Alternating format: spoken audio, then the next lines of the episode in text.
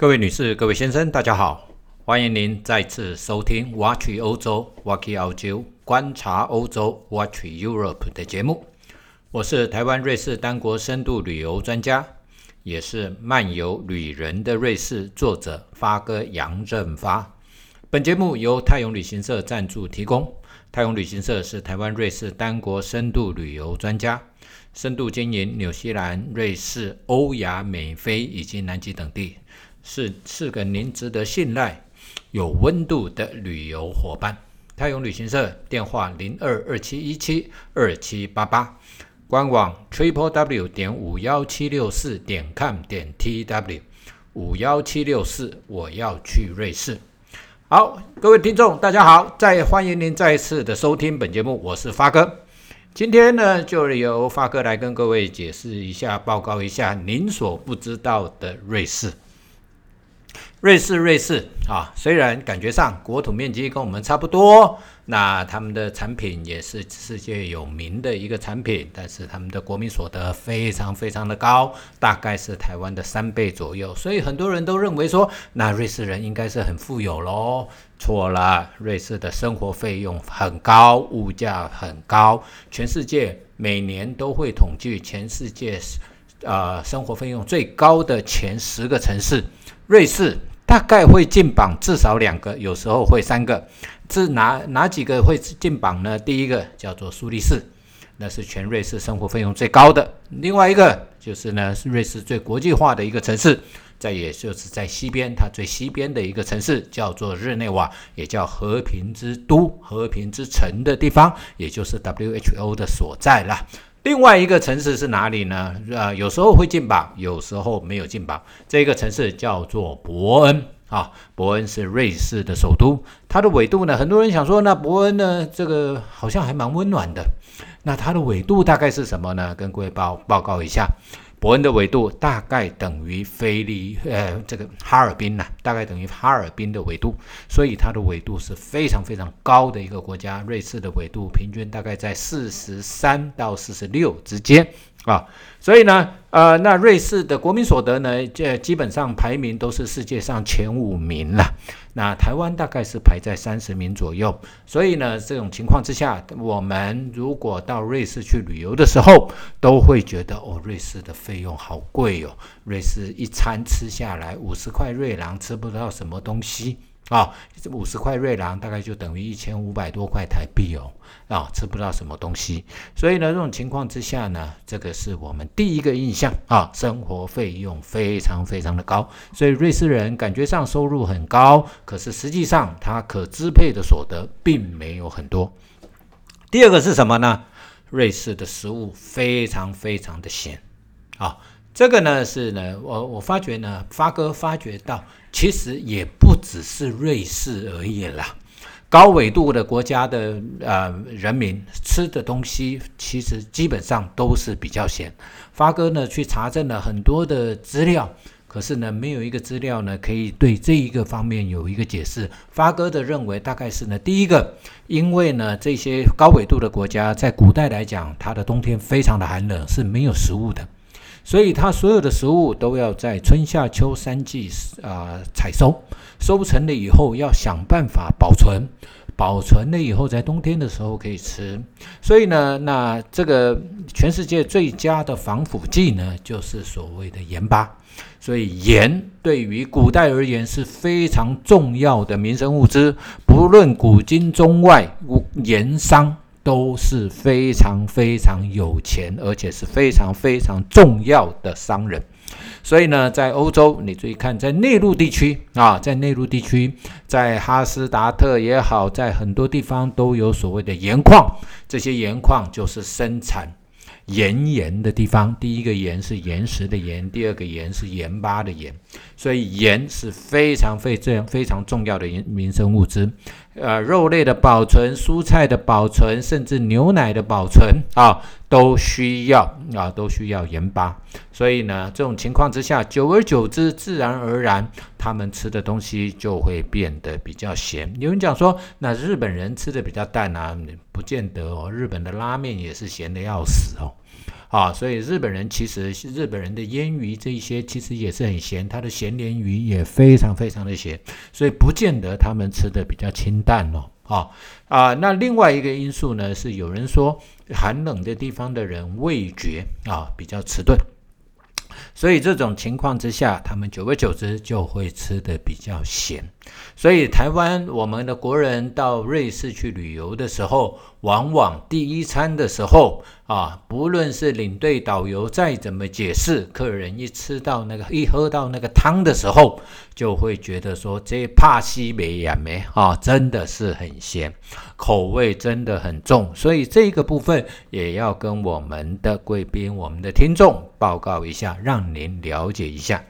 再来一个是呢，瑞士本身来讲，它比较没有夜生活，它的商店基本上来讲，早上早上九点十点开到下午五点六点就打烊了。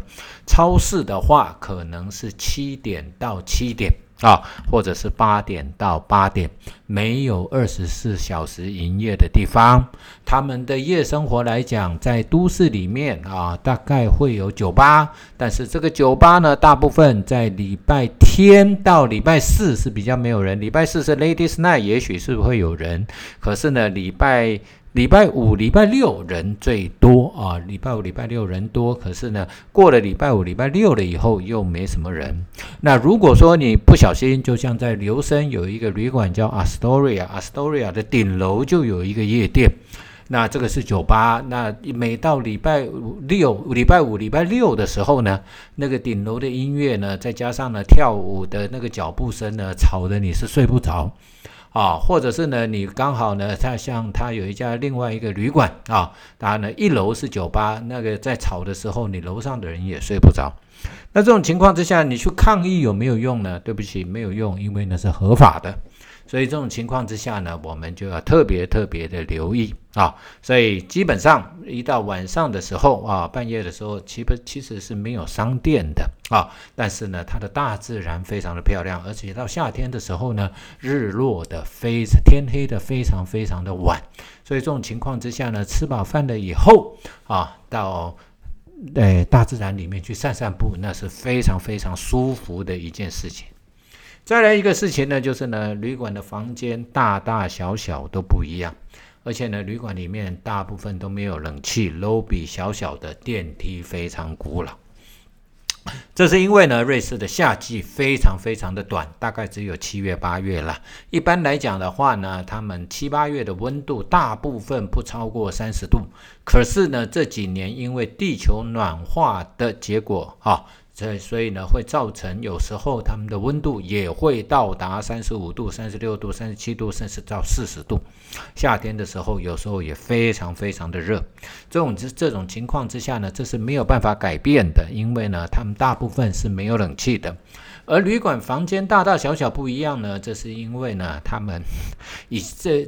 这个旅馆的，建筑物比较古老，很多都是一百多年、两百多年，甚至三四百年的这种建筑。这种建筑呢，它的隔间、它的格局就是那样子，所以呢，它要隔成房间的时候，瑞士人会尽量利用啊，尽量的利用空间。所以这种情况之下，他们隔间起来，房间可能就会有大有小。所以呢，有时候团体入住的时候，有人的房间会很大，有人的房间会很小。这个呢，有人就讲说，那我小的房间会不会比较便宜呢？这个是没有办法的，他他对于这个团体的部分来讲的话，他是没有所谓的。啊，不不一样哈。那另外呢，电梯的部分呢，因为呢，这种古代的建筑大部分是没有电梯的，电梯都是后来设置的，所以呢，他们的电梯呢，有时候设置的是非常的阳春，有时候有些门还要自己开，有些呢是没有没有墙的，没有镜子的，你还会看到墙壁啊啊，所以呢，有时候呢，这个电梯老的时候呢，抵达的时候还会跳舞，甚至有时候还会把人关在里面。所以这种情况之下呢，这种呢都是很正常的啊。所以我们到瑞士啊，或者是到欧洲去旅游的时候呢，这个那如果遇到遇到那种旅馆呢是比较有历史性的，我们都要特别特别的留意了啊。那到瑞士的话呢，还有一个很独特的，我们所不了解的哈。一般来讲的话呢，很多人都会讲说，哎，那到瑞士生病的话怎么办呢？哦，那医疗费用非常非常的高。所以这种情况之下呢，如果说您在出发之前有身体状况的，身体有什么问题的话呢，最好在台湾咨询医生。之后呢，如果到那边啊，你如果生病的话呢，那个医疗费用很高。如果发生意外的话呢，意外的状况啊，旅行社会有保险，或者是呢，你也可以自己买旅游平安保险，或者是你也可以买一个叫做生根保险。啊，这些都是属于我们保障的部分，旅费都花了这些小钱，我们就不要省。那这个医疗费用高到怎么样呢？啊，发哥过去呢，曾经有一位客人在策马特的时候，不不晓得为什么他在浴缸里面放满了热水，结果不小心他就摔进去了。摔进去了以后呢，全分全身大概有百分之二十几的二度烫伤。那策马特没有办法啊，没有办法处理，所以策马特的医生就帮客人联络到要到苏黎世的苏黎世大学的附设医院里面，他有烧烫伤的中心，而且有病床。所以呢，这种情况之下呢，从策马特到苏黎世，他们就搭了直升机过去啊。这个直升机叨叨叨半个小时的时间到苏黎世呢，这个这个费用来，这个费用就是一万块瑞郎，就是三十几万台币了啊。那这位客人呢？他在苏黎世的呃苏黎世大学附设医院住了三个礼拜。这个三个礼拜的医疗费用，他当他要离开的时候呢，医院的医疗费用呢还没有结算出来，所以让他先出院了。这两张呢，他跟他太太两张商务舱机票回到台湾，这两张商务舱机票又是二十几万啊。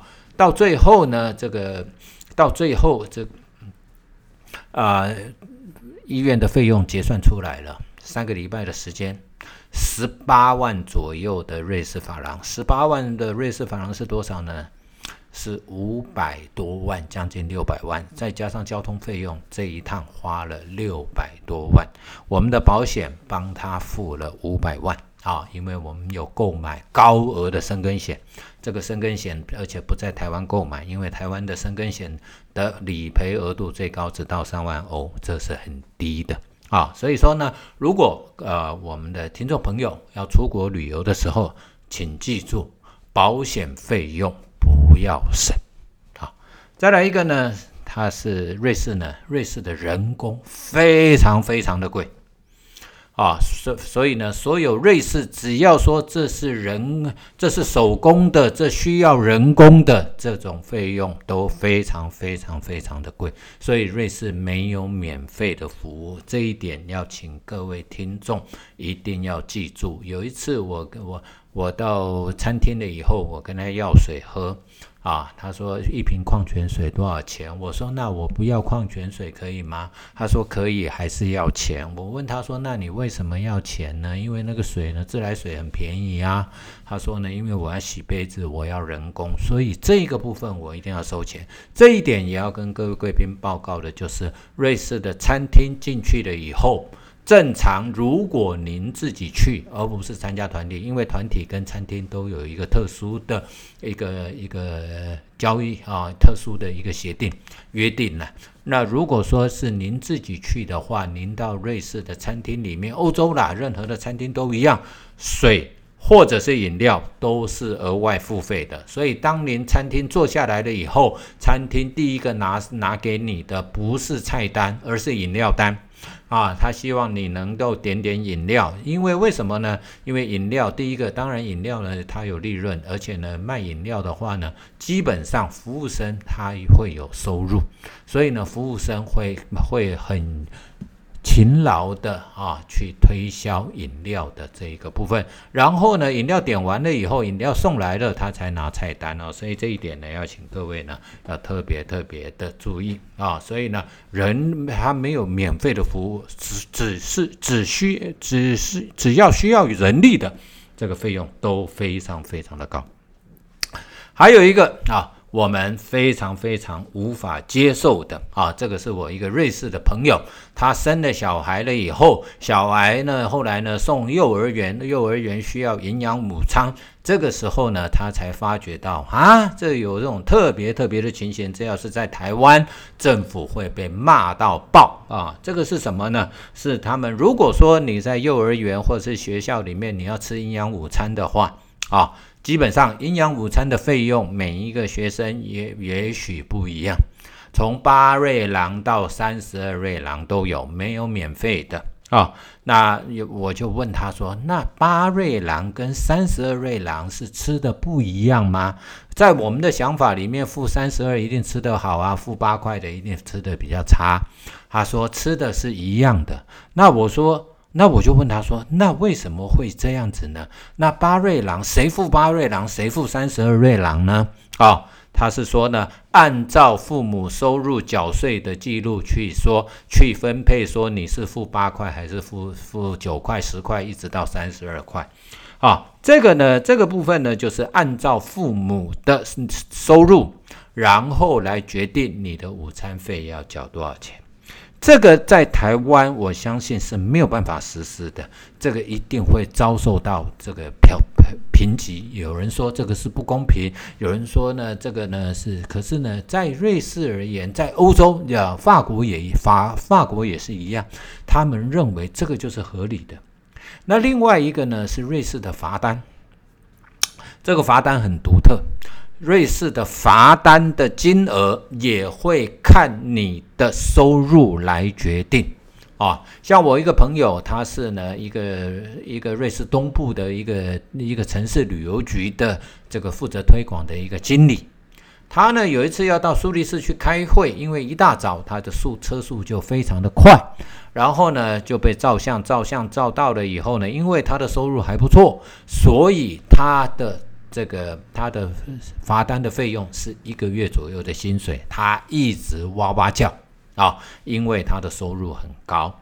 那瑞士曾经开过一张超速罚单，这个是全世界我我在想，可能是全世界最高额的超速罚单。这是有一个人开着一部法拉利的车子，在日内瓦附近的这个。呃，高速公路上面它超速，呀，那平常的一正常一般的测速照相机照照不出来它的速度，结果呢，在那里遇到一个新式的测速照相机测测测出来呢，它的时速将近三百公里，所以呢，这一个这一个人被开了一张将近一百万美金的超速罚单。啊，那瑞士人的罚单里面呢，又很独特的就是呢，我一个朋友的先生，他有一次呢，前一天晚上喝酒，第二第二天呢早上呢就带着小孩子要去参加活动，但是因为酒还没退，所以这种情况之下呢。他呢，就就就就被拦下来，结果一吹，哎，还是呢，酒精还是超标，所以这种情况之下就被开了罚单。他说呢，那张罚单大概一千八百块瑞郎，五万多块台币了啊。那他他看到的那个详细的罚单里面呢，其实真正他被罚的金额是九百块瑞郎，那剩下九百块瑞郎是什么呢？是警察那些那个。测测这个警察帮你测酒精有没有超标的人，还有处理罚单的这一些哦，后面的有一些有一些这个行政人员，这些人的薪水要算到你头上，所以那些加起来是九百块啊。那我另外一个朋友呢，他晚他有一他他有一天晚上呢，哦，晚上十点多了啊，十点多了。然后人家打电话给他说：“哎，我现在在哪里啊？你有我有一个东西，请你帮我拿过来好不好？”他就开着车子啊，然后找到了那个地方，停在那，因为晚上十点多了，所以呢没有公车了。他就把车子呢停在公车的站牌，然后就把东西拿拿进去。走出来的时候，看到一个警察在开单，他马上就跟他讲说：“现在晚上十点多了，已经没有公车了，你为什么还要开单？”那个警察就跟他讲说：“没有关系，你继续说，我继续开。你说的越久，我的罚单就越高，因为我的薪水要算你的。”啊，所以这种情况之下呢，那个那个朋友呢，彼此摸摸不讲话，罚单拿了就走了。